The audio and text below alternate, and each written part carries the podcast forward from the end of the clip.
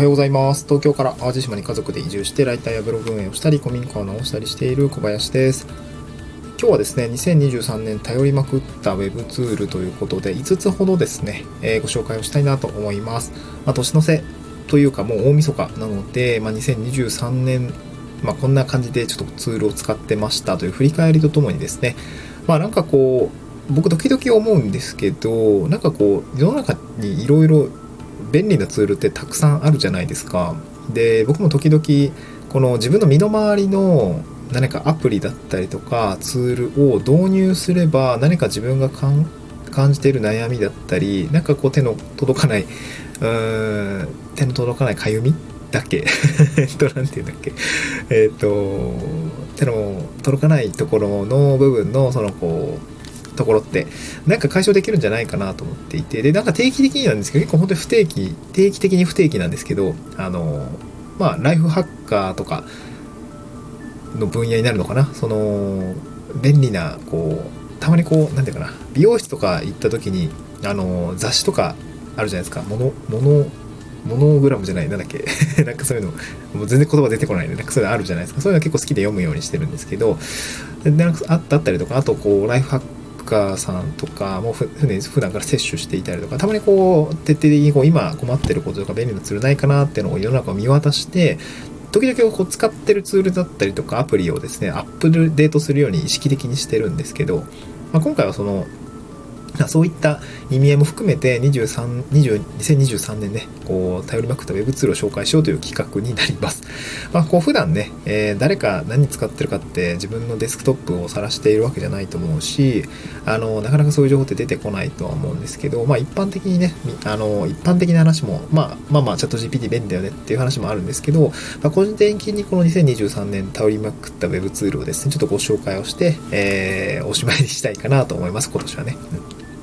はい、先に5つ言っておくと、1つ目が、あまあ、王道、王道というか、まあ、チャット GPT ですね。これ1つ目。2つ目は Canva。3つ目が PowerPoint ですね。まあ、これは、僕はこれで飯を食ってるっていうところがあるので、PowerPoint のご紹介をしたいなと思います。で、最後、えー最後に4つ目が Loom ですね。これは画面録画のツールになります。で、5つ目が Discord ということで、これも、えー2023年非常にお世話になったという話ですね。うんはい。で、さえーまず上からざーっと流しますけれども、チャット GPT ですね。まあ、これはもう説明不要で、えーございますよね。もう2020、まあ2年の11月ぐらいから確か登場3.5が登場したと思うんですけど、もうやっぱり便利ですよね。まあ、何かとこう、お仕事を進めていくときに、ま何かしらこうアイデアだったりとか切り口だったりとか着想を得るときにはこのチャット GPT 君にですね、あの、ああと要約とかかな。なんかそういうのって、やっぱりこう便利ですよね。なんかもう一個外部に脳ができたような形でチャット GPT ありがたいかなと思いますね。うん。まあ、ただ、結構そのどっかの記事だったかな、なんかチャット GPT を、うん、うまく使うというよりは、チャット GPT を使う脳に僕らはアップデートしていかないとあんまりうまく使えないよねっていう話もちょちょあって、なんかこう、なんていうかな、チャット GPT にプロンプトを仕込んで、あの、アウトプットを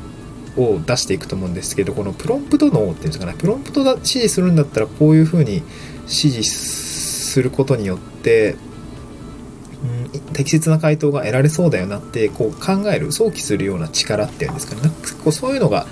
普段プランプロンプト触ってないとなかなか出てこないような気もしていて僕も最近、なんかプロンプトの情報を追い切れてないところがあってうーんなんて言うかな。まあプロあのチャット GPT のセミナーを自治体でやったりとか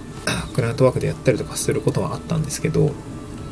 まあこれもずっと、えーアップデートしていかないといけないなということで、まあ普段からちゃんと使おうかなというふうには思います。チャット GPT ですね。これ何かとやっぱ便利ですよという形ですね。まあもう、もう、課金してるんで、なんかちょっと 値上がりしてるっていうか、円安の傾向が出ていたりとかするんで、まあ当時ね、2600円ぐらいで課金してるんだけど、なんかクレカ見たらなんか3000円ぐらいになってて、ああ、円が弱くなってるって思いながら、はい、円安を実感しているっていう感じですね。まあ月20ドル払ってます。で、えー、2つ目は Canva ですね。これはもうデザインの、まあ、ツールになります。やっぱりデザインだけじゃないんだけど、なんかもうウェブサイトもすげえ便利で、なんか気づいたら、なんかドメイン、独自ドメイン5つ使えますみたいなことを書いていて、えー、そうなの？みたいな。サイト作り簡単になるじゃんとかって、簡単な LB とかね、これで作れるんだろうなと思ったらすごい便利だなと思いました。そう、なんかね、僕もか、えー課金プロキャンバプロを使ってるので、なんか独自ドメインがね、えー、5個も使えるということで、ちょっとなんかね、会員の LP とかね、えー、ウェブサイトとか講座のウェブサイトとか作るんだったら、なんかちょっとキャンバで作ってみようかなと思いましたね。うん。まあ、個人的にはワードプレスの方が楽でいいんですけど、はい、そんな感じですね。で、二つ目がですね、パワポですね。まあ、パワポで飯を食うという話ではあるんですが、本当にパワポにはお世話になってるというか、あのー、まあ、パワポしっかり Google スライド、しっかり、まあ、キャンバーのスライドもそうなんですけど、やっぱりこれでお仕事になっている、まあ、特にパワポですかね。やっぱ月、まあ、5万から10万ぐらいのまレンジでこういったお仕事にいただいているので、本当にパワポで飯を食う、まあ、パワポで頑張ったら月20万ぐらい稼げるんじゃねえかなって思い思ってはいるんですけど、うん、まあ、なんか普段ね、会社員時代から使ってるツールでこれだけこう稼げるようになると、やっぱりこう夢を、夢があるというか、なんかパワポもやっぱ外にね、しっかりと価値発信で、まあそういう仕事をすればですけど、まあパワポでしっかり飯が食っていけるんじゃないのかなとは思いますね。まああとはだからパワポもうちょっと勉強しないといけないなと思いました。なんか最近ね、あのー、これ使、なんか最新版じゃないと使えないんじゃないかなと思ってた機能が実は僕が今持ってるバージョンでも使えるということを知り、えーみたいな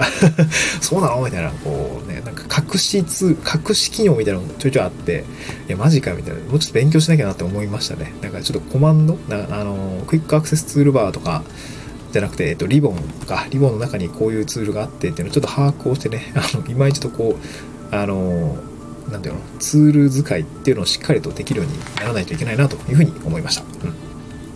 はい、4つ目がルームですね。これ画面録画の機能です。これも課金してます。あの、年間1万2000円ぐらい払ってますけども、